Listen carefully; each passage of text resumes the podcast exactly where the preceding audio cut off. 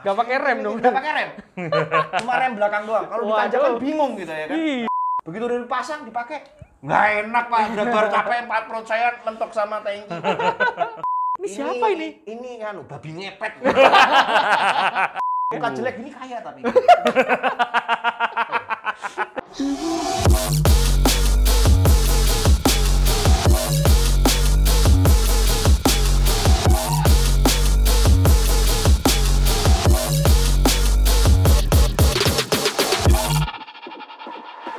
Welcome to Small Talks. Nah, kita kembali lagi nih di segmen kedua di bagian modif-modifan nih. Yos, kita yes. kali ini kedatangan siapa nih, Yos? Wah, ini mah harusnya kalau buat anak-anak motor udah nggak asing lagi ya. Hmm. Welcome bro, bro Ari ya. Ari dari Baru Motorsport. Hey, thank you, thank you udah apa luangin waktu datang ke sini. Tadi hmm. ke sini kayaknya oh, jauh banget ya? Luar biasa. Tiga hari tiga malam. Susah. Emang kita di atas gunung ini. Perlu derita dan air mata. Perjuangan keras kayaknya. Iya, iya. Nah, ya, kita ya. bakal ngomongin soal dunia custom. custom. Kebetulan motor custom ya. Nah, sebenarnya Baru Motorsport ini mulainya dari kapan sih? Baru Motorsport itu buka di Jakarta dua ribu delapan. dua ribu delapan. Oh, dua ribu delapan. Udah lama ya berarti ya? Lumayan, dua belas tahun ya? dua belas tahun, oke. Okay. Udah S M P berarti? Iya bener sih ya? Iya, udah S M P. Cuma dulu segmentasi pasarnya beda. Hmm. Pertama Matic. Oh, semut dimulai dari awalnya Matic. Matic, lalu ke Ninja-Ninja. Hmm. Nah, masuk ke segmentasi motorsport. Oke. Okay. Boogie-boogie sport. Starting dua ribu dua belas.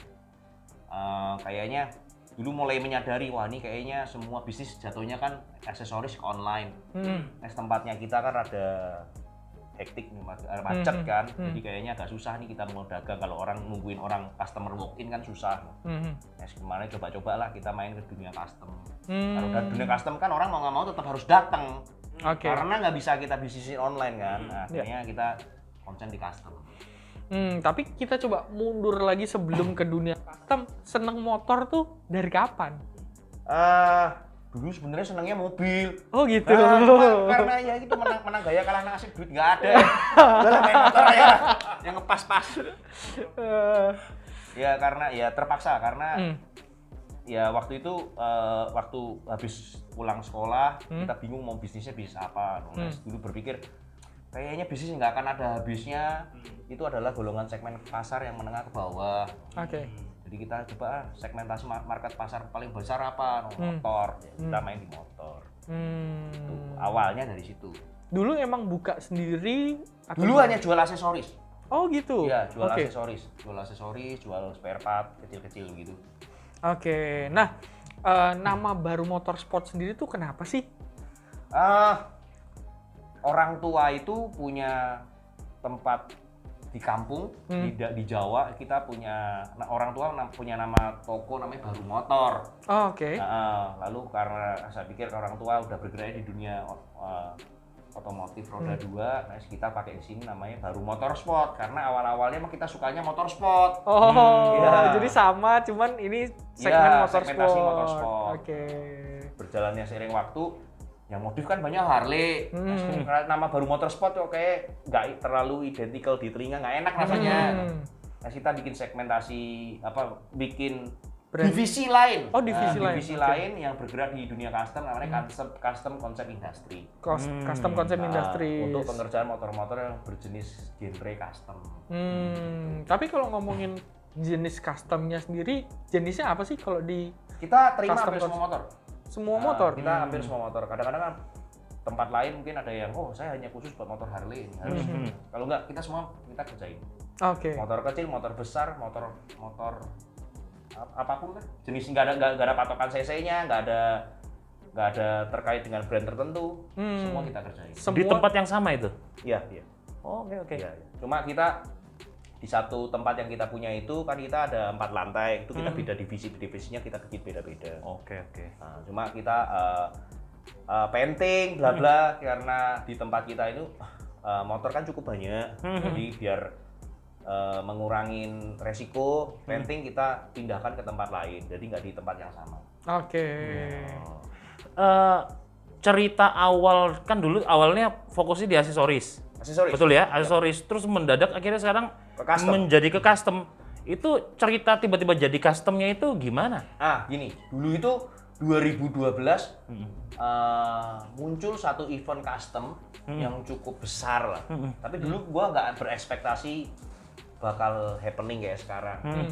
dua ribu dua belas tuh ada acara namanya Kustomfest di Jogja. Itu dua ribu dua belas hmm. paling pertama. Hmm. Okay. Pertama. Pertama kali ya. Uh, hmm. Jadi kita karena suka motor, hmm. Uh, kita cobalah ikut event itu. Hmm. Kita coba ikut event Kustomfest tahun dua ribu dua belas hmm. itu adalah Kustomfest pertama. Hmm. Nah, kita bawa satu unit motor. Waktu itu genrenya masih belum mata, bukan bukan motor besar ya, jenis hmm. motor kecil. Dulu saya bawa satu, salah satu Binter Mercy. Hmm. Tahun dua ribu dua belas itu Binter Mercy kita bikin jadi board tracker. Oh, oke. Okay. Nah, waktu di ajang custom itu kita di event pertama kita dapat runner up. Hmm. Di event pertama langsung runner, runner up. up. Ya, runner okay. up tapi di uh, segmentasi dua ratus lima puluh cc ke bawah. Oke. Okay. Nah, jadi hmm. pas ketemu uh, dua ribu kita seneng dong, kita seneng. Hmm. Terus kita lihat pasarnya setelah event itu feedbacknya mulai muncul nih. Hmm. Orang mulai datang bikin motor custom, bikin motor custom. dua ribu tiga belas kita berangkat lagi. Kita bawa kita runner up lagi, kita hmm. bawa C B R seribu, kita bikin jadi cafe racer. Oke. Okay. Uh, waktu itu, uh, jadi event Kustomfest ini mungkin uh, bukan promosi Kustomfest di sini, tapi pasti Kustomfest itu salah satu event yang cukup mendunia lah. Hmm. Nah, di Indonesia ini uh, cukup besar namanya. Hmm, sangat bergengsi gitu. Sangat ya? bergengsi. Hmm. Kenapa? Karena juri-jurinya itu bukan juri lokal. Hmm. Uh, kalau kalau juri lokal kan mungkin lebih ke uh, kedekatan dengan personal hmm. orangnya. Hmm. Kalau ini kan di jurinya kita nggak kenal. Hmm. Oh, ya. Okay. Selalu ganti atau ganti? Gimana? Selalu Semua ganti. Se selalu ganti. Tahun dua ribu dua belas, hmm. dua ribu tiga belas itu jurinya pernah yang sempat happening banget tuh Roland Sands Design R S D. Hmm. Dari mana dia? Amerika, Amerika. Oh, Amerika. Tapi jurinya nggak satu, banyak. Oh. Dari Jepang, dari Belanda, dari mana-mana. Nah, itu. Waktu itu ikut Kustomfest tersebut, uh, itu motor sendiri atau motor oh, ini oh, itu motor, customer? Kalau dua ribu dua belas pertama motor sendiri. Oh, itu motor sendiri. Nah, motor sendiri. dua ribu tiga belas C B R seribu juga motor sendiri. Oh, jadi benar-benar itu inisiatif ya, ya. aja gitu inisiatif ya? Inisiatif ya, hmm. karena kita senang. Kan kalau kalau kita mau ikut mau ikut jenis motor event kontes itu kan hmm. motornya mesti apa ya, mesti hep, wah mesti ekstrim gitu, eh, bukan ekstrim, lebih out of the box lah, hmm. nggak bisa yang gayanya gaya-gaya itu aja, kayak nggak hmm. kayak gitu, karena belum customer dulu nggak nyampe ke sono, hmm. gaya-gayanya rada-rada, wah rada nyeleneh gitu, nyeleneh ya, nah, nyeleneh, jadi orang belum terlalu suka, tapi dengan perjalanan event itu ya menjadikan kita siapa kita sekarang. Waktu hmm. di awal itu yang apa ya membuat konsep desainnya sampai mengerjakan itu langsung dari Bro Ari sendiri semua? Uh, basicnya kita ya searching dari Google, lihat-lihat hmm. dari mana, dari medsos, kita lihat, kita masukin kira-kira cocoknya apa, kemana. Oh, tapi berarti artinya tetap itu adalah ide dari ide Bro Ari ya? Ah, Oke. Okay. Ya. Artinya gitu ya, artinya ya, bukan ya. bukan menggunakan jasa orang lain yang mendesainkan terus ya, kemudian enggak, enggak. kita coba tapi, buat. Uh, kalau dulu itu bener-bener ide sendiri. Tapi kalau hmm. lately kesini, uh, sekarang kalau kita mau ngerjain motor juga kita uh, perjalanannya beda lah. Tahun dua ribu dua belas hmm. sampai ketemu tahun dua ribu dua puluh ini kan perjalanannya cukup panjang, delapan tahun. Hmm. Uh, makin lama kita makin pinter, makin lama kita makin rapi, makin hmm. makin hmm. makin makin mengerti, hmm. makin profesional. Jadi kita sekarang untuk me membuat sebuah karya seni. Hmm. Itu kita perjalanannya nggak cuma orang datang, hmm. saya mau ini motor besok jadi, nggak kayak hmm. begitu. Kok perjalanannya panjang banget.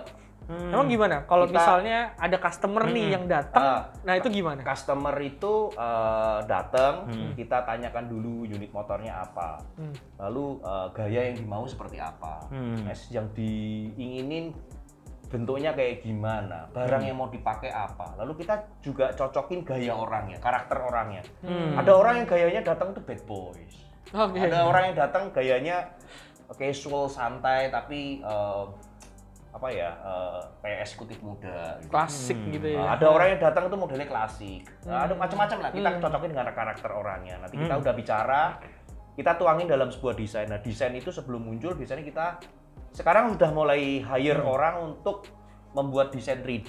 Oh, jadi okay. kita sampai tiga D-nya hmm. ya. Hmm. Kenapa? Kita menghindarin hal-hal yang seperti ini. Orang itu pasti suka custom. Orang hmm. Indonesia ini market konsumtif. Ya, hmm. Orang Indonesia ini apapun itu, jangankan yang kalangan menengah ke atas, kalangan menengah ke bawah itu juga sama aja.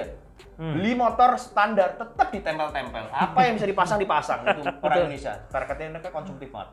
Mereka itu uh, maunya itu lain dari dare to be, dare to be different ya. Dia yeah. pengennya sesuatu yang lain. Gitu. Hmm. Nah itu samalah di market motor custom. Mereka itu maunya sesuatu yang lain daripada yang lain. Iya iya. Hmm. Market itu yang kita gali untuk menjadi sebuah bisnis. Nah tapi uh, kalau ngelihat sekarang kan kebanyakan mungkin motor-motor besar ya, kebanyakan Harley lah apa. Nah hmm. uh, alirannya sendiri tuh lebih banyak kemana sih biasanya? Ke uh, chopper kah atau ke kita apa? Kita ngikutin per perkembangan tren ya. Trennya hmm, apa? Hmm, trennya kita hmm. sebenarnya di masa pandemik ini, hmm. oh ini lagi giat banget chopper. Chopper. Hmm.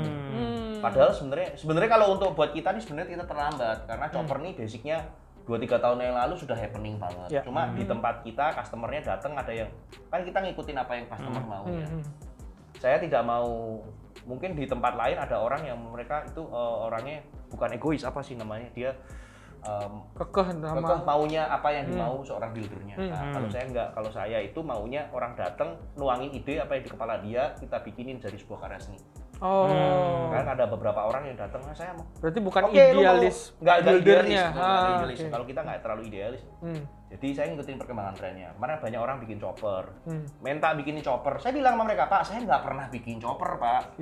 Tapi kalau Bapak izinkan untuk uh, saya mencoba untuk bikin chopper, ayo kita kerjain bareng. Eh begitu jadi pertama, ngikut lagi dua, ketiga, empat, ini terakhir. Akhirnya banyak, banyak banget ya choppernya. Ya. Pandemi hmm. ini sendiri sebenarnya. Secara bisnis kita berasa banget, hmm. uh, turunnya lumayan cukup jauh. Tapi ya puji Tuhan masih ada aja.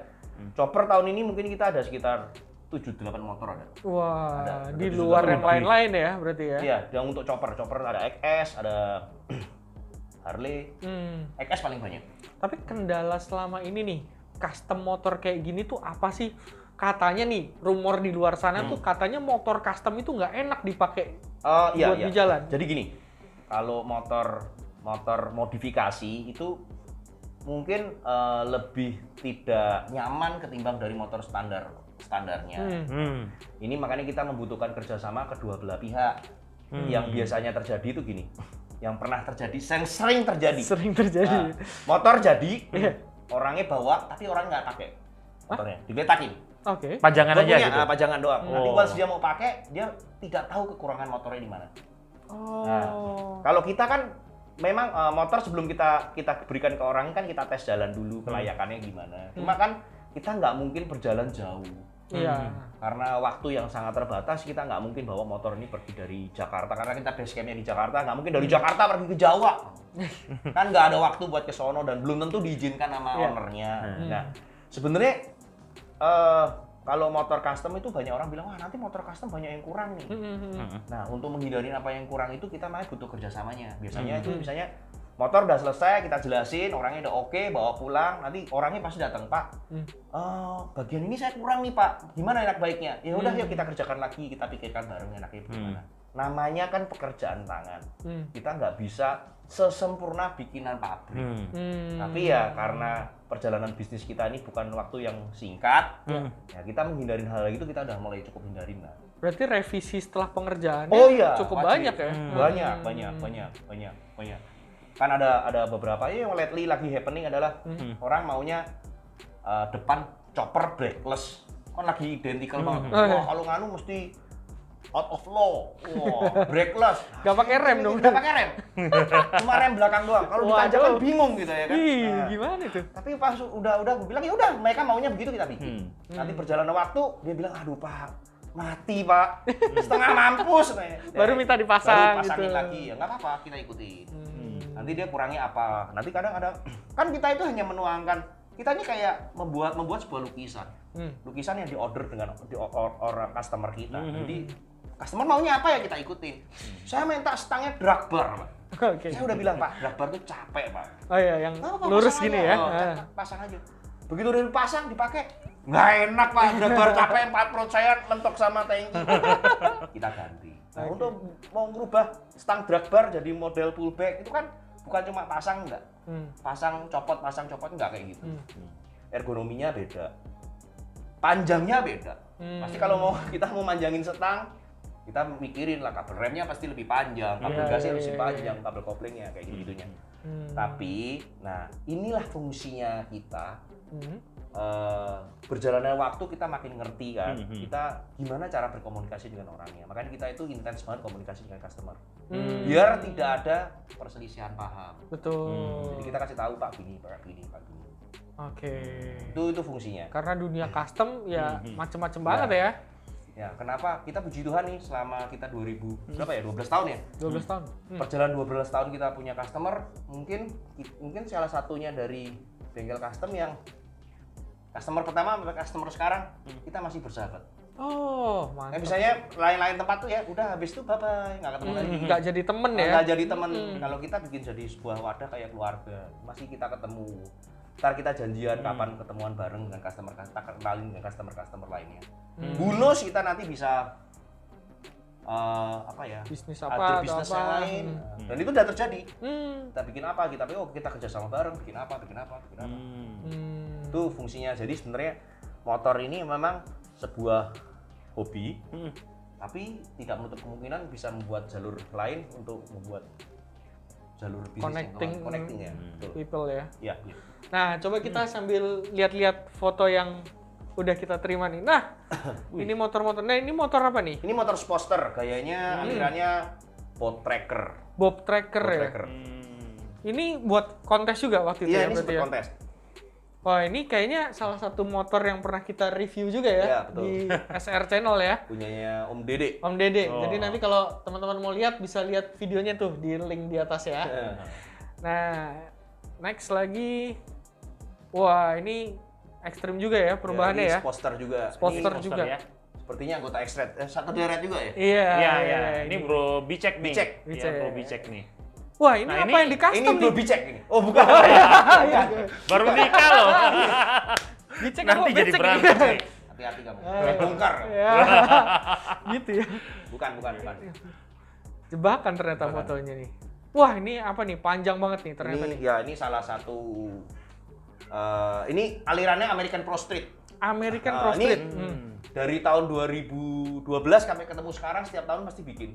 Oh. Karena udah dianggap orang, oh American Pro Street ada di B M S. Hmm. Nah, American, American Pro Street itu chopper, hmm. tapi ke gaya Amerika dengan karakter ban belakang besar. Hmm. Yes. Oh. Ini antara motor sama pengendaranya ini karakternya kayak sama ya? Iya. Uh, ya, muscle dua-duanya. Iya, ini bad boys, muscle. Hmm. Gua nggak nyampe nih Yos pakai kayak gini. Ntar gua bantuin. Iya, iya. Wah, nggak nyampe nih Yos. Ini, ini, ini salah satu fighter number one-nya M M A. Oh. Ya, Theodorus Ginting. Oke. Okay. Oke, okay, oke. Okay. Nah, nah, ini siapa, Bro? Ini, ini siapa ini? Ini anu babi ngepet. Keturunan jin. Dulu kayak gitu kok, sekarang bisa badannya gede banget kayak ini. Ini lo, Bro. Ini serius. Saya, iya. Wah, kayaknya dia nggak custom motor doang nih, Yos. Uh, iya. Badan di custom juga nih bisa-bisa. Ini editan foto apa gimana? Biasanya kalau editan foto, hmm. badan asli begini, hmm. diedit menjadi begini. Iya. Kalau ini udah badan begini, diedit jadi begini. Iya. Nah, jadi uh, apa ya? Kan kita ini kalau main motor kan kita butuh performa performa yang kuat lah. Hmm. Nah, jadi kalau gemuk itu kan agak capek itu, mau jalan jauh capek, apa capek. Nah, jadi kita sekarang workout. Ini emang berapa tahun yang lalu nih begini? Ini kalau nggak salah mungkin dua ribu empat belas ya, iya. Hmm. dua ribu empat belas. Wah, masih ini Z Z dua setengah ya ini. Nah, dua ribu empat belas. Hmm. Menjadi seperti ini Bro Ari kapan? Uh, butuh waktu enam bulan. enam bulan. Nah, ini menarik nih buat teman-teman. Waduh, nih. Ini kayaknya kalau buat saya lebih menarik membahas ini daripada dikasih motornya kayaknya. enam bulan. enam bulan, enam bulan. Okay. Tapi rutin fitness atau jaga makan atau gimana sih? Oh, kombinasi antara olahraga sama makanan. Paling utama makanan sih. Hmm. Apa yang okay. kita makan. Tapi suplemen juga? Uh, maksudnya? Ya, seperti kayak misalkan uh, susu protein atau... Oh, itu cocok-cocokan. Kalau pakai enggak, oh. saya pakai. Yes. Oke, okay, ya, oke, okay, untuk, okay. untuk suplemen, suplemen makanan buat olah, olahraga, karena kita kan workoutnya agak ekstrim, hmm. capek lah. Okay. Habis kerja kita masih olahraga, sebelum kerja kita olahraga, jadi kita butuh asupan suplemen. Betul. Ini oh, olahraga tiap hari atau? Hampir tiap hari, hampir tiap hari. Tiap kita hari. Udah jadi kayak gaya lifestyle aja. Ngangkat Harley ya tiap hari ya? Bukan, uh, saya beban hidup udah berat, oh. jadi nggak usah diangkat, udah jadi sendiri. Nah. Oh. Tiap hari jadi ya konsisten tiap hari. Ya? Konsisten olahraga, iya. Ngaturnya gimana? Maksudnya kan artinya okay. sekarang aja kan di, di apa di pekerjaan aja kan hmm. untuk ngurusin modifikasi semua ini aja kan udah yeah. menyita waktu banyak. Hmm. Betul. Jadi kalau sekarang saya mulainya jadi sebelum habis bangun tidur hmm. kita uh, Uh, apa ya morning meals, habis morning meals langsung kita olahraga dulu. Hmm. Jadi udah jadi, jadi kayak udah jadi habit lah, jadi udah biasa. Jadi kalau kita nggak olahraga itu rasanya ada sesuatu yang kurang. Jadi kayak rutinitas aja. Hmm. Nah kita untuk bikin konsisten kayak gitu tuh yang susah. Biasanya hmm. orang-orangnya, aku diet dari ini, ntar tiga empat hari lagi udah males diet, ntar besok besok aja. Nah itu yang bikin konsisten tuh yang susah. Kuncinya apa sih biar Kuncinya bisa konsisten itu? Mesti viral negatif kali ya. Oh iya. iya. Mau dibuka nih kartunya. Enggak, iya, enggak, iya. enggak. Ya ini uh, mindset aja nih, mindsetnya hmm. dipikir aja kalau kita uh, apa ya? Orang sesibuk Bro Arya aja masih bisa enggak sibuk rutin. Masalah. Oh gitu ya? Iya. Beda sama orang-orang yang sekarang bisnismen semua. Kita nih kalau istilah kata kayak kaset gini. Kaset basah yang bagian diinjek di lahan. Ya enggak gitu lah. Tapi kira-kira antara waktu ketika badan masih seperti ini sama udah menjadi seperti ini enam bulan kemudian uh, berimpact ke bisnis nggak sebetulnya secara langsung? Uh, yang pasti jadi kita itu lebih rajin kerja. Hmm. Kayak kita ke kantor jadi lebih semangat. Kalau dulu tuh ya sebentar aja capek rasanya. Hmm. Males. Hmm. Siang tuh rasanya ngantuk. Hmm. mau mau mau kemana-mana males. Hmm, nah, hmm. Kalau kita jadi udah rutinitas olahraga, uh, apa ya lebih semangat aja. Nah hmm. kita jam tidurnya juga lebih teratur. Hmm. jam sembilan jam sepuluh udah ngantuk tidur. Lebih Pagi banyak kita... sisi positifnya berarti ya? Ya jadi jadiin habit aja. Hmm. Karena eh, tapi ngomong-ngomong customer ada yang lady bikers nggak? Banyak. Oh, banyak. Banyak. Lady bikers banyak.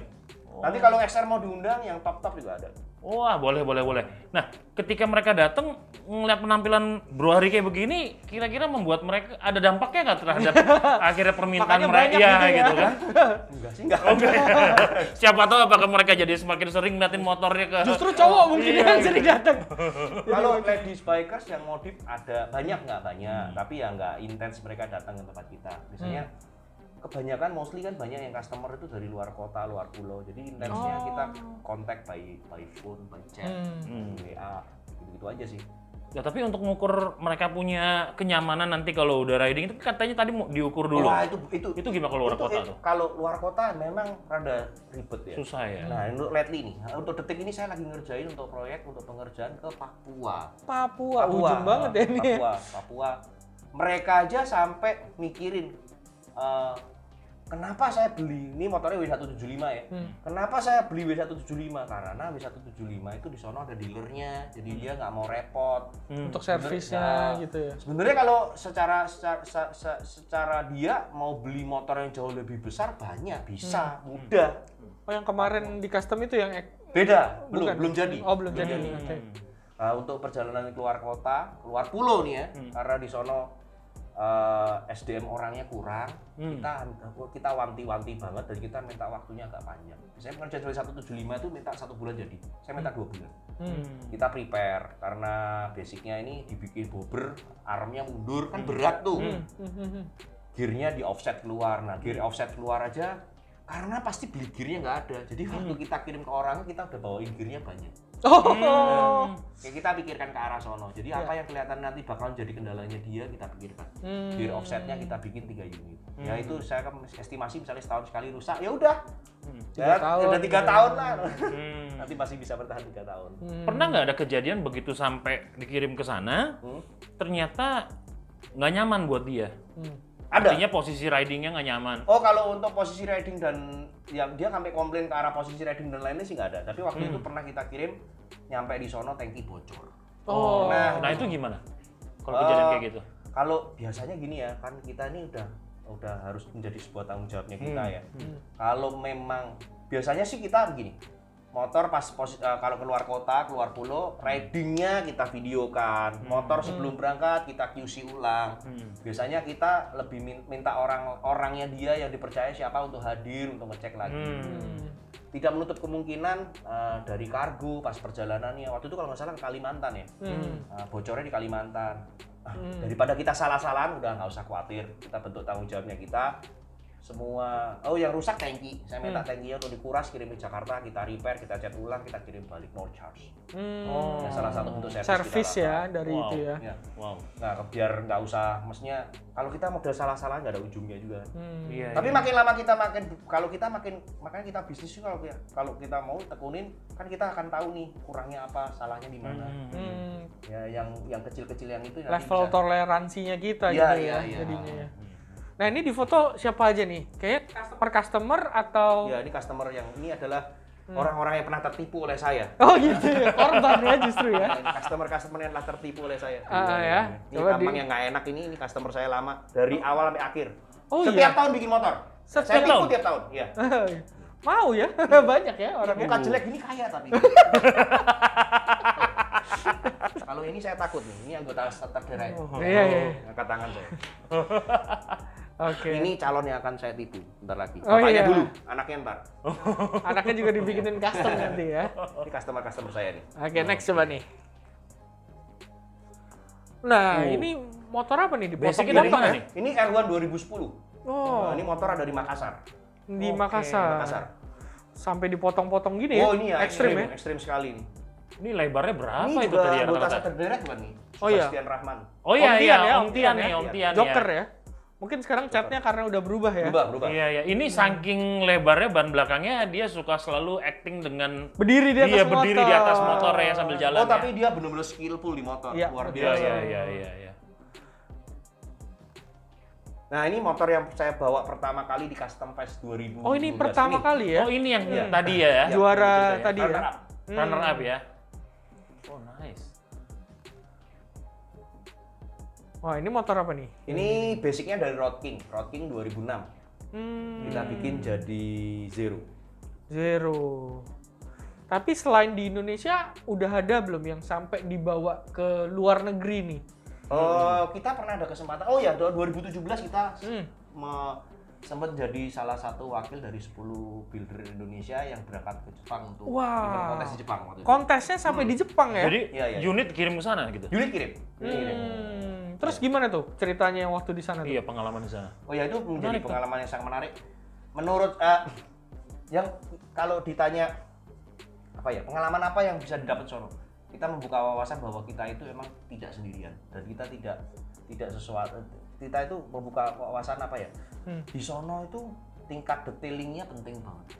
Okay. Mereka, di, oh, okay. mereka luar biasa. Di Jepang itu ya. Uh, di Jepang itu memang uh, mereka itu bikin satu motor butuh waktunya berbulan-bulan dan bertahun-tahun gitu. Wow. Itu menjadi satu buah. Jadi mereka benar-benar pure art. Dedikasinya benar-benar oh, luar motor biasa. Itu ya. Makanya hmm. motor di sono itu benar-benar detail sampai baut aja mungkin dibikin di sono. Iya. Itu Saru. yang menjadi satu pengalaman menarik. Hmm. Nah, sekarang itu kita lagi menawarkan ke beberapa customer kita yang untuk bikin event kontes. Hmm.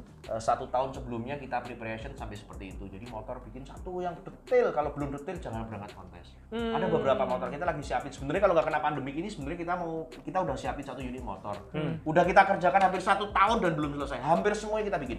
Hmm. Itu rencana kemarin kita mau berangkat ke Amerika. Oh, hmm. oke. Okay. Basicnya American Pro Street juga dari hmm. basic. Uh, Twin Cam A, hmm. Road King hmm. dua ribu tujuh. Hmm. Ya. Semua kita bikin. Pelek bikin, disc bikin. Hmm. Tapi yang frame bikin, semua bikin. Berarti yang tadinya cuman Bro Ari doang yang suka ikut hmm. kontes sampai customernya iya. mau ikut untuk ya, ikut kontes itu, ya? Iya, iya, iya. Jadi uh, kita ajak ajak apa ya? Ajak mereka tuh bertukar pikiran gini, maksudnya hmm. bikin menjadi sebuah lukisan itu jangan cuma dipandang kita sendiri, coba kita buat orang lain juga. Lalu wow. kan kita untuk membanggakan negara kita. Oh, berarti nah. artinya ada motivasi itu juga dari ya, Bro Ari ke mereka ya. Hmm. Tapi ada nggak yang benar-benar ini datang dari customer? Jadi dia datang, dia bilang, e, Bro Ari, gue mau bangun motor karena gue tujuannya pengen gue kontes. Ah, belum. Nah, kalau untuk kontes banyak. Tapi kalau oh. untuk sampai aku mau bikin motor sampai kontes ke luar negeri, mereka nggak sampai kepikir ke arah sono. Mereka itu nggak berpikir bahwa ah, ngapain kita kontes ke Amerika, gimana caranya, ke Jepang gimana caranya. Oh. Masih kontes oh. yang lokal berarti ya, ya selama ya. ini ya. Tapi biasanya apa sih yang memotivasi mereka sampai mereka tuh tujuan bangun motornya untuk kontes gitu, bukan hmm. untuk kepentingan pakai seharian atau gitu. ini gitu. Uh, kalau untuk sampai bikin bikin motor kontes itu hmm. kan cost of lot money ya. Iya. Cost money-nya banyak. Mereka ya hmm. kita nggak usah nggak usah banyak berbohong ya. Memang uh, standar sosialnya dia kan udah menengah ke atas. Hmm. Ya. Biasanya orang-orang seperti mereka itu mereka itu kepengen sesuatu yang ada di pikirannya dia yang belum pernah tercapai harus tercapai. Apa itu? Oh. Hmm. Nah, waktu itu uh, yang ke Jepang itu juga si owner kan juga berpikir bahwa ayo dong kita bikin satu apa yang bisa. Walaupun kita kemarin nggak menang apa-apa. Hmm. Jadi waktu kita pengalamannya kita pergi ke Jepang, hmm. kita berpikir bahwa oh, ternyata ya di sono di Indonesia itu sebenarnya nggak kalah. Oh, Oke. Okay. Nah, cuma Indonesia itu bisa buat semua sama. Baik dan sama hebatnya dengan mereka. Hmm. Nah, orangnya cuma customer itu rada customer beliefnya kurang. Jadi orang Indonesia itu berpikir bahwa kalau produk lokal itu tidak baik, hmm. produk lokal itu low class, low low apa ya, low apa quality nah, seperti hmm. itu. Hmm. Nah, uh, sering berjalannya waktu kita mulai kita mulai mencoba mencari pabrik-pabrik uh, industri yang hmm. kita bisa related relatedkan dengan dunia otomotif. Hmm. Makin lama kita makin tahu nih hmm. di sini ada namanya chrome plating, ada zinc, ada apa, ada apa kita itu bisa di, di, di, emang dipakai di dunia otomotif. Hmm. Nah sekarang kalau dilihat motor di sini ini hmm. pelek depan belakang segitiga atas bawah arm itu kita bikin. Oh yes. bikinan semua ya? Bikin bikin hmm. bikin. Uh, bikin. Nah cuma customer itu kadang-kadang berpikir gini, ah bikinan lokal nggak baik nih kayaknya. Hmm. Nah kalau ditanya bahannya tetap kita masih impor. Hmm. Kenapa? Kenapa? Secara material, material kita masih sama, beli, masih. Berarti ya. Uh, karena kalau kita bicara pelek, pelek hmm. itu kan uh, perlengkapan, perlengkapan safety. Ya. Hmm. Kadar kekuatannya yang udah harus teruji. Hmm. Nah waktu kita browsing-browsing, kita email ke mereka, ternyata standarnya harus D O T. Hmm. Ada standar.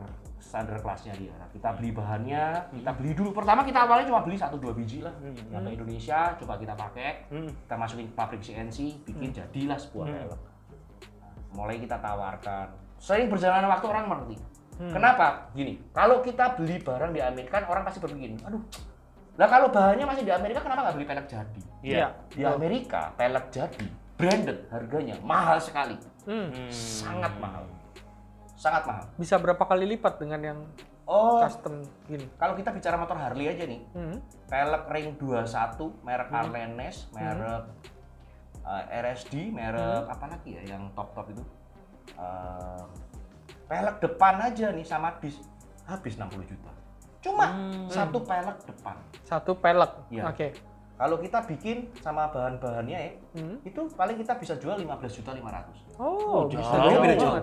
Padahal bahannya kalau, sama. Iya. Waktu itu ada customer bilang gini, wah nanti ini gimana kalau pecah ditabrak ntar pecah di jalan. Hmm. Bapak tabrakan mobil, belum tentu peleknya pecah. Keras sekali itu pelek. Hmm. Keras sekali. Jadi selama ini uh, belum ada permasalahan ya dengan maksudnya kita bilang kekuatan tadi dari uh, bahan.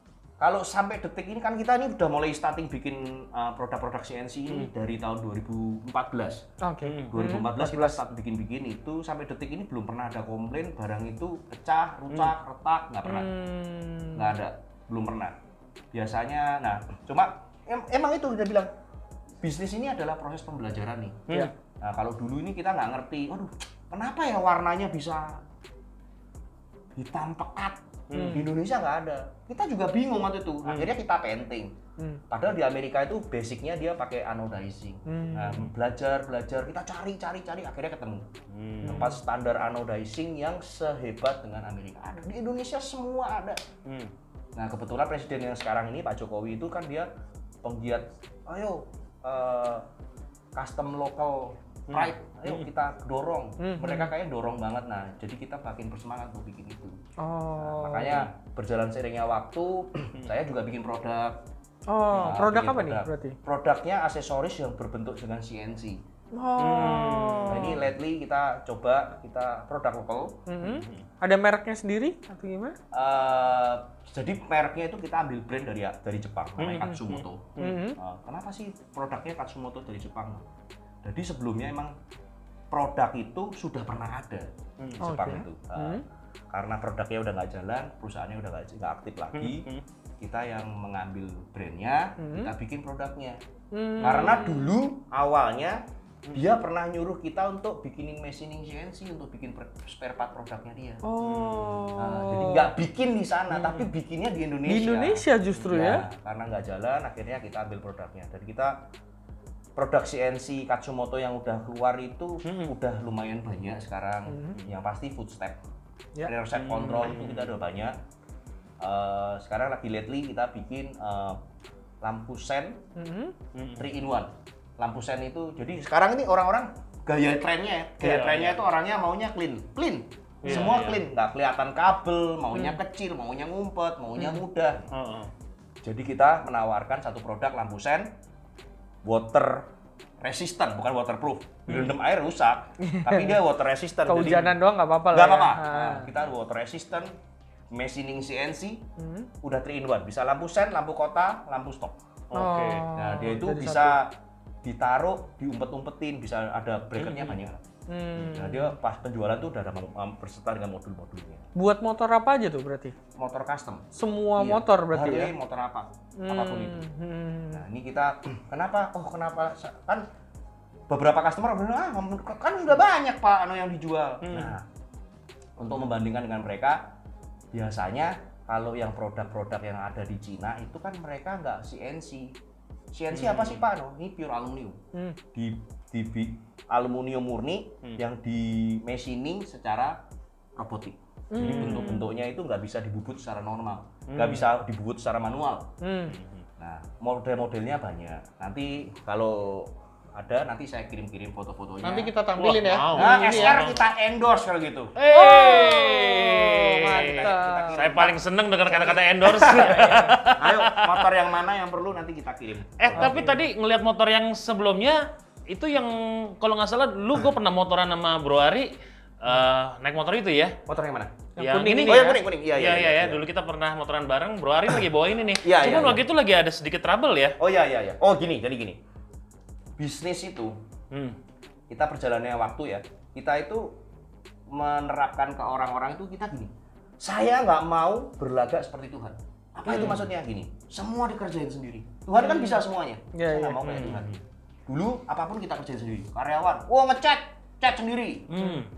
ngerjain ini, kerjain sendiri, wah mesin, otak-otik, otak-otik sendiri. Sekarang nggak hmm. mau, kita kerjanya uh, specialize-nya di mana? Kita di desain, desain sama modifikasi, ya udah itu aja. Hmm. Kalau sekarang ada trouble engine, apa engine, kita lempar ke tempat engine. Kita emang cari spesialis di situ ya. Spesialisnya. Nah, seiring berjalan waktu kita me, me, apa ya, me, mengedukasi orang, hmm. barang rusak ganti.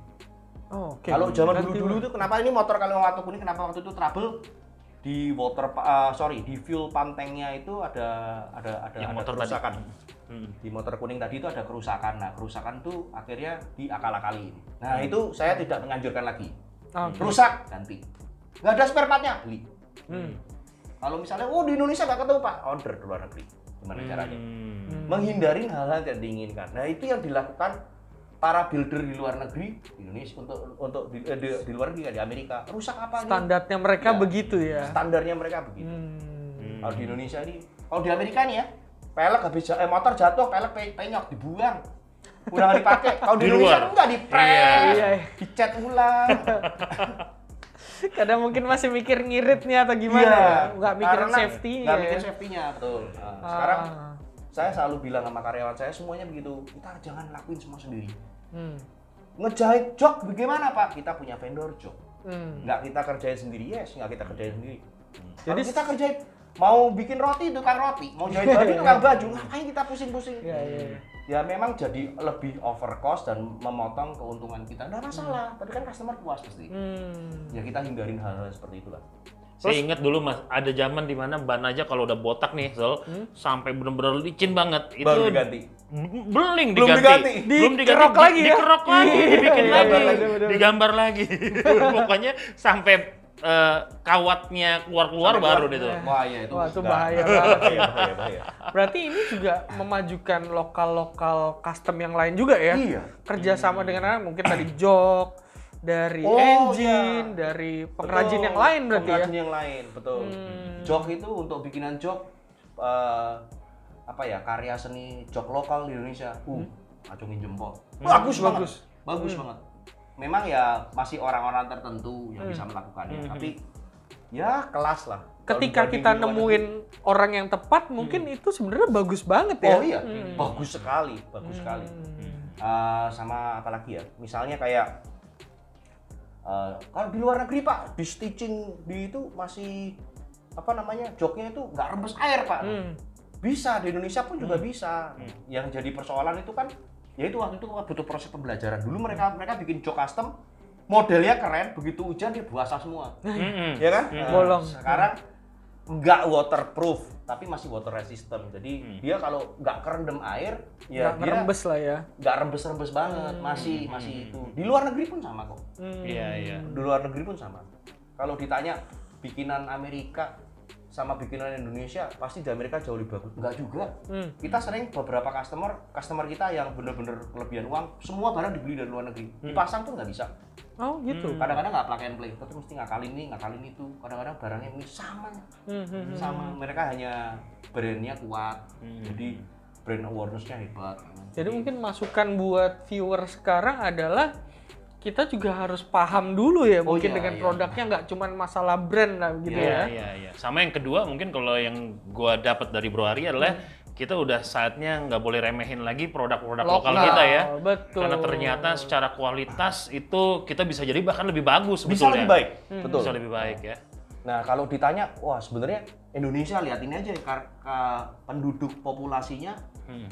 paling besar. Hmm. Sebenarnya marketnya paling besar di Indonesia. Hmm. Jadi kenapa nggak kita bikin di sini produk sendiri, tapi yang pakai orang-orang kita sendiri. Hmm. Ngapain kita ngambil dari luar negeri lalu kita jualnya di sini? Ya, ya, ya, ya. Bersaing kok dengan mereka. Nah, sambil kalau ditanya produk Katsumoto makin lama kan makin bertambah nih. Hmm. Ini lately nih untuk tahun ini kita hmm. lagi uh, implement satu produk baru, itu smart charging battery system. Hmm. Oh ya. Uh, hmm. Kenapa? Jadi itu kita ini banyak customer hmm. motornya nggak satu, banyak, hmm. ada empat motor. Hmm. Kan nggak dipakai semua motornya, akhirnya malah diletak-letakin kan. Akhirnya yeah. motor-motor itu soak gitu. Soak kakinya. Kaki kan nggak murah, ya, sejuta dua juta ya kan. Kalau ada empat motor delapan juta, capek juga gonta-ganti, gonta-ganti kan, bongkar-bongkar. Akhirnya kita beli, kita implement satu bisnis baru, kita create produk baru. Mungkin akan launch dalam waktu beberapa bulan depan ini. Nanti setiap daerah kita bagi juga. Iya, itu kita perlu informasiin ke salah satu rekan kita, Bro Iman tuh. Motor dia banyak. Uh, oh, yang itu hebat, akan iya. yang top banget tuh ya, iya. hmm, ngeri banget loh. Itu perlu. Saya ikut riding berkali-kali dengan beliau, tapi saya nggak dapat chaos car. Udah lama banget tuh. Oh, oh iya. Susah. Itu banget. Sekarang dia punya punya kebiasaan setiap kali riding harus ganti motor. Ganti motor. Oh setiap Betul. riding ganti motor. Iya. Mungkin lihat oh. nanti di Mungkin episode pedagang kali ya. Nah, itu pedagang. Iya, iya.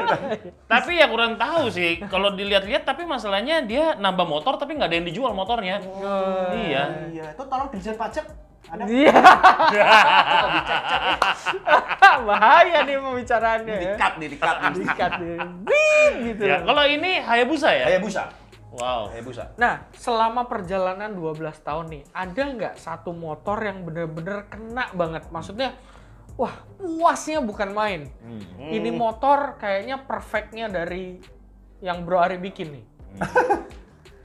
Eh, uh, sama aja ya. Sama ya. Hmm, kalau saya sendiri modelnya gini, apa ya, kalau udah udah punya ya udah, lalu hmm. bikin yang berikutnya lagi. Hmm. Justru men-challenge, men-challenge eh. ya sesuatu yang baru. Hmm. Apa mau apa lagi, mau create apa lagi. Ini sekarang lagi menggebu-gebunya kan mau bikin satu American Pro Street yang motor.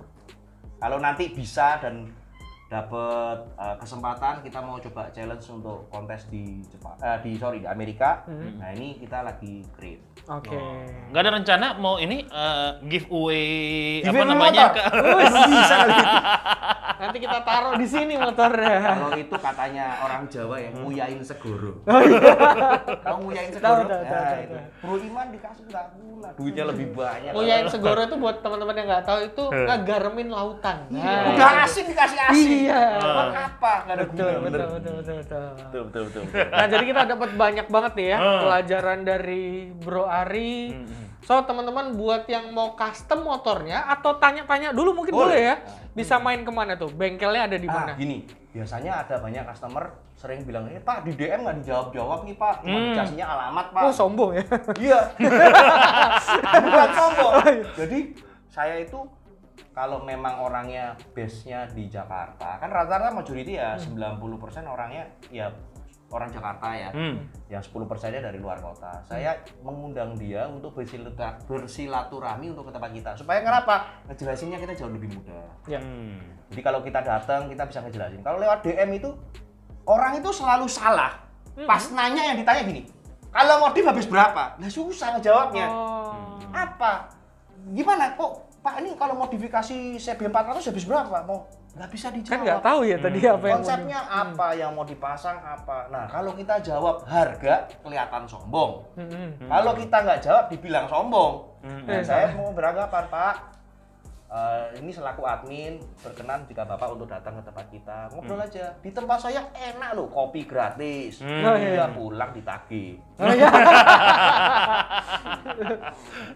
Tagihnya tagih motor lagi, bukan tagih kopi. Oh ngerti. Gitu. Uh, kalau yang udah lama-lama yang sering ditipu yeah. sama saya, hmm. kalau sudah kena nih keluarnya soto. Kalau udah soto pasti keluar duit dua puluh juta minimal. Ada jampi-jampinya ternyata di dalam situ ya. Yeah. Woi. Uh, bro, ini ternyata ada Bro Iman baru aja sampai nih di studio. Dan uh, iya. sesuai requestnya tadi langsung yes. ada gift-nya langsung. Wah, Bro Iman rumah. Waduh. Eh, Bro Iman. Waduh. Ini yang, yang yang konon dibilang motornya banyak banget. Selalu ganti. Yang selalu ganti setiap riding nggak pernah dijual. Nggak pernah dijual? Nggak pernah, minjem kali ya. Nah, nah kalau nggak minjem. Atau mungkin tadi pedagang, pedagang tapi nggak laku-laku gitu. Aduh, ini kayaknya tadi habis kita bahas podcast ini, tiba-tiba mungkin dari kru ada yang W A dia. Hmm. Akhirnya aku lihat, saya lihat dia bawa kaos. Ini saya udah tunggu. Uh, ini apa nih? Sekitar empat sampai lima tahun baru dapat ini. Ngeri. Ya kita kasih spesial nih. Waduh. Wih. Ini kalau dikasih sama bosnya sendiri ya, saya nggak, saya akan pakai nggak akan ganti. Loh. Saya nggak akan cuci. Waduh. Biarin aja, ntar minta lagi. Iya. Nah, wih. Keren, keren banget. Saya terderet. Aduh, semoga cocok ya. Kalau dapat kaosnya berarti kalau riding-riding boleh ikut nih kayaknya. Boleh. Size cocok nggak? Size cocok nggak? Wah, apa aja mau namanya dikasih nggak boleh nolak. Ya kan kalau ngelihat dari cara berpakaiannya sekarang kan harus mungkin lebih suka ya. Yang sempit. Kalau bisa yang you can see. Lebih cocok. Iya. Kalau udah begini mah pede. Kalau yang begini kan. Kalau yang begini kita tutupin. Tapi yang yang kalau dari dari itu secara dicek itu ya ternyata cewek lebih suka yang badannya gemuk-gemuk. Oh gitu. Iya. Karena yang begini laki ya. Ya katanya incer ya. Tapi saya mau klarifikasi soal motor sebetulnya. Wah, langsung banyak. Mm-hmm. Tapi motor anggota S M gue pinjam pinjem. Wah. Kayaknya tadi pas kita bilang orang pajak tolong perhatikan, kayaknya dengar ya. Langsung dia panik bikin, langsung klarifikasi iya. nih, langsung sih. Langsung klarifikasi. Saya lihat perjalanan S R ini hebat banget ya. Hmm. Udah cukup sekian lama tetap berjalan terus, solid terus, hebat banget. Ya, karena ya. Motor-motornya juga nggak nggak ada ini. Oh harus motor ini. Saya lihat motornya variatif. Iya. Orang sama orang dengan B M S lah. B M S kan juga. Lu B M S tuh belajar sama Om Iman. Dia dua ribu delapan kita dua ribu lima belas. Nah, itu bohong kali itu, itu editan itu editan. Bohong bohong. dua ribu lima belas lima tahun ya. Wih, luar biasa ya. Iya. Tapi iya. saya waktu itu sempat beberapa, beberapa kali bergabung dengan S R karena hmm. jamnya riding pas. Saya hmm. hanya bisa hari Sabtu. Sabtu ya.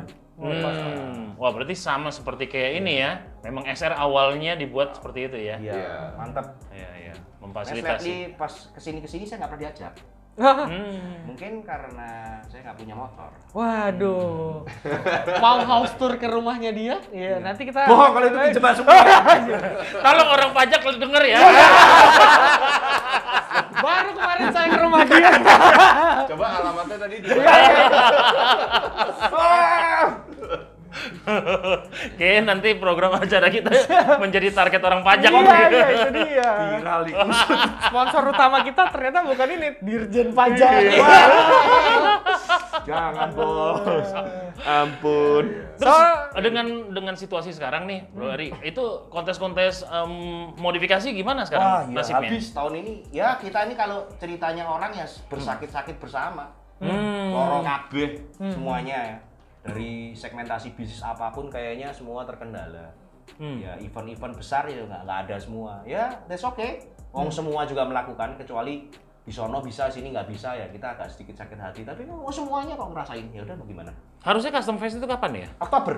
Setiap bulan, bulan Oktober. Ini udah bulan di bulan ini. Udah dinyatakan batal ya?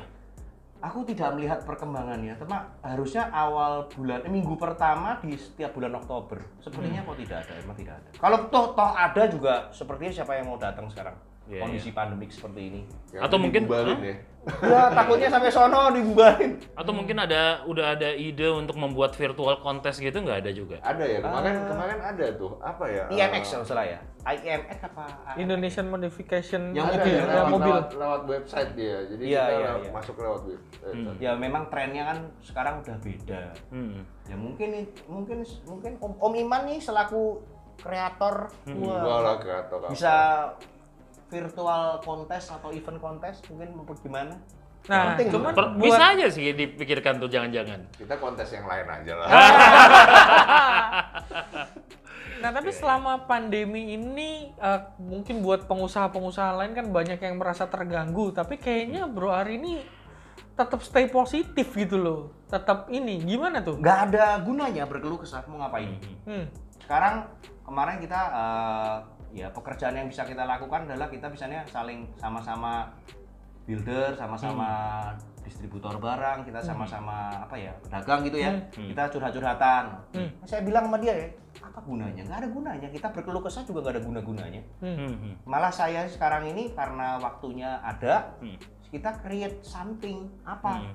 Justru ini waktunya, waktunya. ya. Kalau waktu mungkin kemarin kita mau bikin produk aja susahnya setengah mati karena waktunya nggak ada. Hmm. Karena penuh, begelnya penuh pulus. karena, karena ya kan saya bilang kalau kita mau bikin produk kan nggak hmm. harus kita mengerjakan sendiri. Hmm. Yeah. Kita fabrikasi bisa join dengan yeah. perusahaan yang lain. Nah perusahaan-perusahaan itu mungkin waktu itu karena nggak pandemik, wow, hmm. kita mau cari slot waktunya nggak ketemu. Nah sekarang bisa.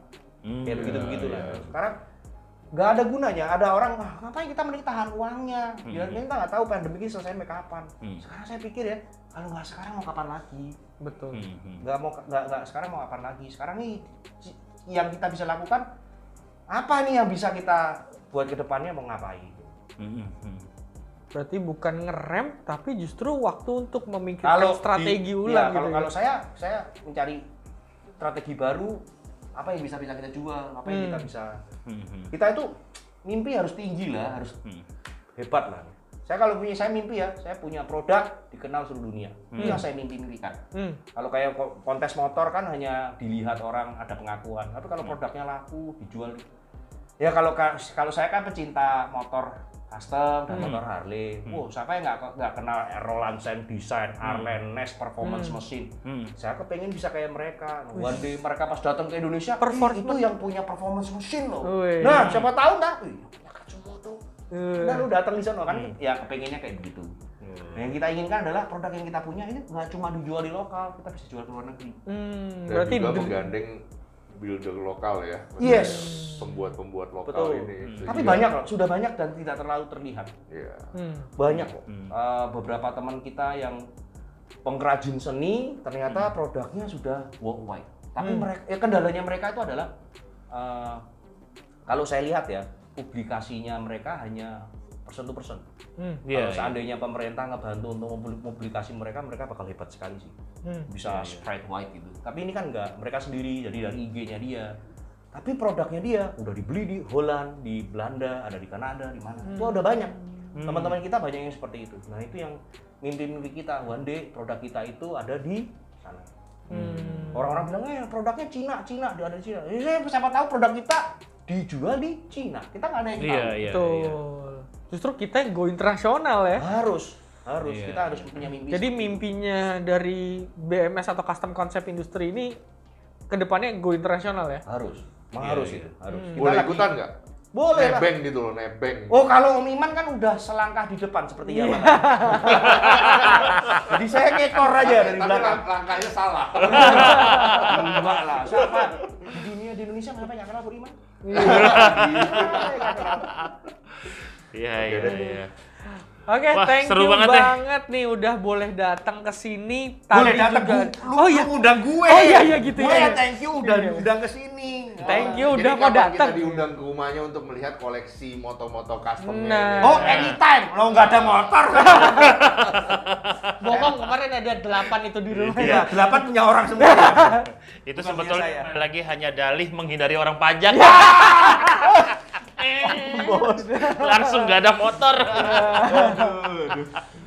Iya, iya. Seru, seru, seru ya. Hmm. Ya, tapi mudah-mudahan juga Kalau ada kebetulan ya, ada orang-orang yang berkepentingan menyaksikan program kita, itu pesannya tadi bagus banget. Jadi percayalah, dengan produk lokal kita udah bagus banget kualitasnya. Betul. Hanya sayangnya memang perlu diekspos lebih ya, mereka-mereka ya. ini ya, kita, perlu dibantu. Iya, cara mengeksposnya kan person to person susah jadinya. Iya, yeah, iya. Yeah.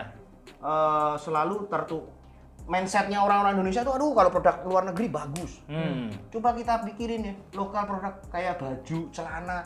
Hmm. Produk yeah, Indonesia yeah. jauh lebih bagus dari mereka. Hmm. Sepatu. Wait yeah. aja bikin sama kita ya. Iya. yeah, yeah. Kita pergi waktu itu kita pergi ke Australia mau beli sepatu. Pas nyampe ke sono kita ambil, anjir produknya made, made in Indonesia. Lah ngapain gua jauh-jauh yeah, yeah, yeah. Nah, mereka aja beli produk kita. Hmm, yeah, yeah. Nah, itu di di di fashion ya. Kenapa yeah. di dunia otomotif itu juga melakukan hal yang sama? Iya, hmm. yeah, iya. Yeah, yang ngetop yeah. itu kan di dunia ini kan selalu kalau nggak China, Amerika, Thailand, yeah, Indonesia yeah. dong. Yeah. Populasi orang terbesar dunia kok. Yeah. Yeah, yeah, yeah. Yang saya lihat sekarang tingkat kepercayaan udah makin tinggi dan bahkan udah cukup tinggi itu sepeda sekarang ya. Ya, produk-produk lokal kita tuh yeah, sekarang yeah. udah semakin oh, sekarang udah bagus sekali ya. Ya, ya, ya. Cuman sayangnya memang di otomotif saja nih nah, ya. Itu sebenarnya kan juga karena bentuk kerjasamanya dengan pemerintah. Pemerintah yeah. kan mempublikasinya. Hmm. Yang yeah. publikasi sebenarnya bukan kita sendiri, pemerintah yeah. juga bantu kok. Yeah. Nah akhirnya pengusaha-pengusaha pengrajin lokal sepeda ini akan hidup. Nah itu yang kita yeah. harapkan di dunia otomotif melakukan hal yang sama sih. Hal yang sama ya. Yeah. Sayang kalau enggak ya. Oh enggak, sayang banget. Apalagi kalau misalkan memang akhirnya didukung, terus kemudian demand menjadi tinggi, itu kan membuat mereka memproduksi lebih banyak lagi, jam terbang makin besar, pasti kualitas kita juga semakin sempurna. Hmm, betul. Sekarang udah bagus-bagus, produk-produk lokal Indonesia itu bagus banget. Kalau, kalau pernah tahu ada produk lokal namanya Jericho Helmet, hmm. yeah. ya, itu produk lokal Indonesia, hmm. bentuk karbon, harganya murah, barangnya hmm. bagus banget. Hmm. Kalau ada tahu mungkin mau diundang-undang David Stone. David Stone aku lupa ada di mana tempatnya. Hmm. Tapi David Stone itu dia pengrajin untuk penatah batu. Itu juga jualannya udah ke luar negeri. Hmm. Ya, ya. Sudah top, tapi mengeksposnya kan persen to persen jadi begitu-begitu aja. Hmm. Ya, ya. Ya, siapa tahu S R Channel ini lah. Bisa jadi saluran berkat ya bagi mereka ya. Yes. Jadi kita itu bisa bantu untuk distribusi iya. biar tapi itu ide ya. Bagus lokal tuh. Ini ide bisa bagus dikenal nih. Nanti next gitu. Kita panggil juga mesti yang pengrajin ya. Lokal. Pengrajin lah. Lokalnya diekspos. Nah, ya, coba ya. Nih coba pikir ya. Ini kita kita lihat sendiri ya. ya. Ah, Pak Jokowi itu kan maunya pakai produk yang berbau lokal. lokal. Yeah. Apa yang dipakai Pak Jokowi yang nggak laku? Nggak ada. Iya. Semua hebat. Iya, iya. Jaket, semua hebat. sepatu, iya. sepatu, apapun itu, sepeda motor, iya. apapun. Tapi memang saya ingat beberapa tahun terakhir ini kan memang di dalam kepemimpinan Pak Jokowi kan dia selalu mendorong kita itu merubah Indonesia itu dari negara konsumen menjadi negara produsen kan harapan oh, dia ya, kan betul. Gitu jadi uh, diusahakan sekali memang kita jangan belanja produk luar justru betul, betul. Gitu kita fokuskan prioritaskan produk kita, kita bahan sendiri. Raw materialnya kita punya hmm. produksinya kita bisa hmm. cuma yang nggak kita bisa Pak cara jualnya hmm. customernya kurang beli tapi sedikit banyak ya kita boleh belajar tapi produk yang kita buat mungkin penjualannya masih banget belum lah, tapi ya butuh waktu, butuh lah waktu ya, slow. Ya, ya. Bisa. Karena juga mungkin kan sekarang banyak pengrajin kita pun juga mereka masih bentuknya kan U K M kan, U M K M, U M K M sorry ya masih U M K M jadi uh, ya mungkin kembali lagi mereka pandai dalam membuat sesuatu dalam berkarya, tapi memang secara bisnis, secara promosi mereka itu masih sangat tradisional sekali. Tuh. Itu yang perlu kita support, mm-mm, itu yang kita perlu support, mm. gitu. Ya, mungkin juga kita bisa nanti berkolaborasi antara uh, Saturday Night Filmworks sama B M S kan yeah. uh, me, apa namanya kita mengangkat pengrajin yang mungkin selama ini juga uh, udah udah digunakan oleh B M S sehingga ya, kita ya. Bisa bantu mereka juga gitu betul. Kan supaya mereka dapat kesempatan mungkin untuk mau tahu ya Bu Yosi mau langsung di custom ubah bentuk jadi begini. Kalau udah ada program giveaway-nya saya sih bersedia aja. Tapi kayaknya minta Om Iman langsung dibayar. Nggak sulit. Ya, ya, so nanti ya. Teman-teman juga komen ya kalau mau kita shoot motor-motor customnya B M S nih ya. Mm-hmm. Karena motor-motor customnya ini udah keren-keren banget. Bener ya Yos? Wah keren banget, keren banget. Kita okay. bikinin beauty suitnya deh ya. Kita bikinin wow. nanti. Thank you banget nih buat Bro Ari dan Om Iman yang udah mampir akhirnya ke studio you, ini. Oke, okay? Dan jangan lupa nanti kita bakal bikinin beauty shootnya hmm. dari motor-motor customnya nih dari Bro Ari. Suatu kehormatan nih, aduh luar biasa. Karena jarang banget bisa pakai nih motor-motor yang super di custom banget iya. nih kayak gini ya. Iya, dan mungkin ini juga ada udang di balik bakwan ya. uh, karena harapan kita ketika kita beauty shot kita uh, berdua bisa merasakan langsung Ber ya. Dulu yeah. juga tuh bikin channelingnya, mungkin ceritanya riding dengan motor custom. Jadi nanti ngomong cerita ada kurangnya apa diomongin. Oh gitu. Wah, ya? Boleh, boleh, boleh banget, cari, boleh gitu. banget ya. Tapi biasanya kalau pakai gitu, Bro Hari, itu motor harus beberapa hari di garasi kita dulu. Oh. Nah, masalah itu. Ini orang pajak lagi ada. Oh, iya, iya. It, tapi itu kembali lagi bukan motornya Bro Ari iya, ya. Iya, iya. Bukan. Bukan, bukan. Bukan, bukan. Karena dia nggak punya motor, dia nggak punya rumah. Iya. Itu dia. Hmm. Saya nggak punya apa-apa. Diri saya itu bukan punya saya. Punya Tuhan, punya Tuhan. Ya. Oke. Okay. So, thank you okay. banget teman-teman yang udah ngikutin dari tadi. Jangan lupa nanti like, komen, dan subscribe. Dan ikutin perkembangan dari channel ini. Yes. Dan kita akan ngapain, Yos? Kita sekarang ini akan closing dulu ya. Habis mau ngomong apa lu tiba-tiba ngomong gitu? Gua overkill. Thank you. Iya iya. Ya jadi thank you buat uh, Bro Ari, Bro Iman juga. Gak ya. Habis orang udah tinggal closing dia masih nyerahin oh, iya, ke gua. Iya. Kan gua juga bingung. Gak ada di skenario kita. Emang gak ada editan. Ya. So, thank you banget teman-teman. Jangan lupa like, comment dan subscribe and always save ride. Yes. Ha ha ha.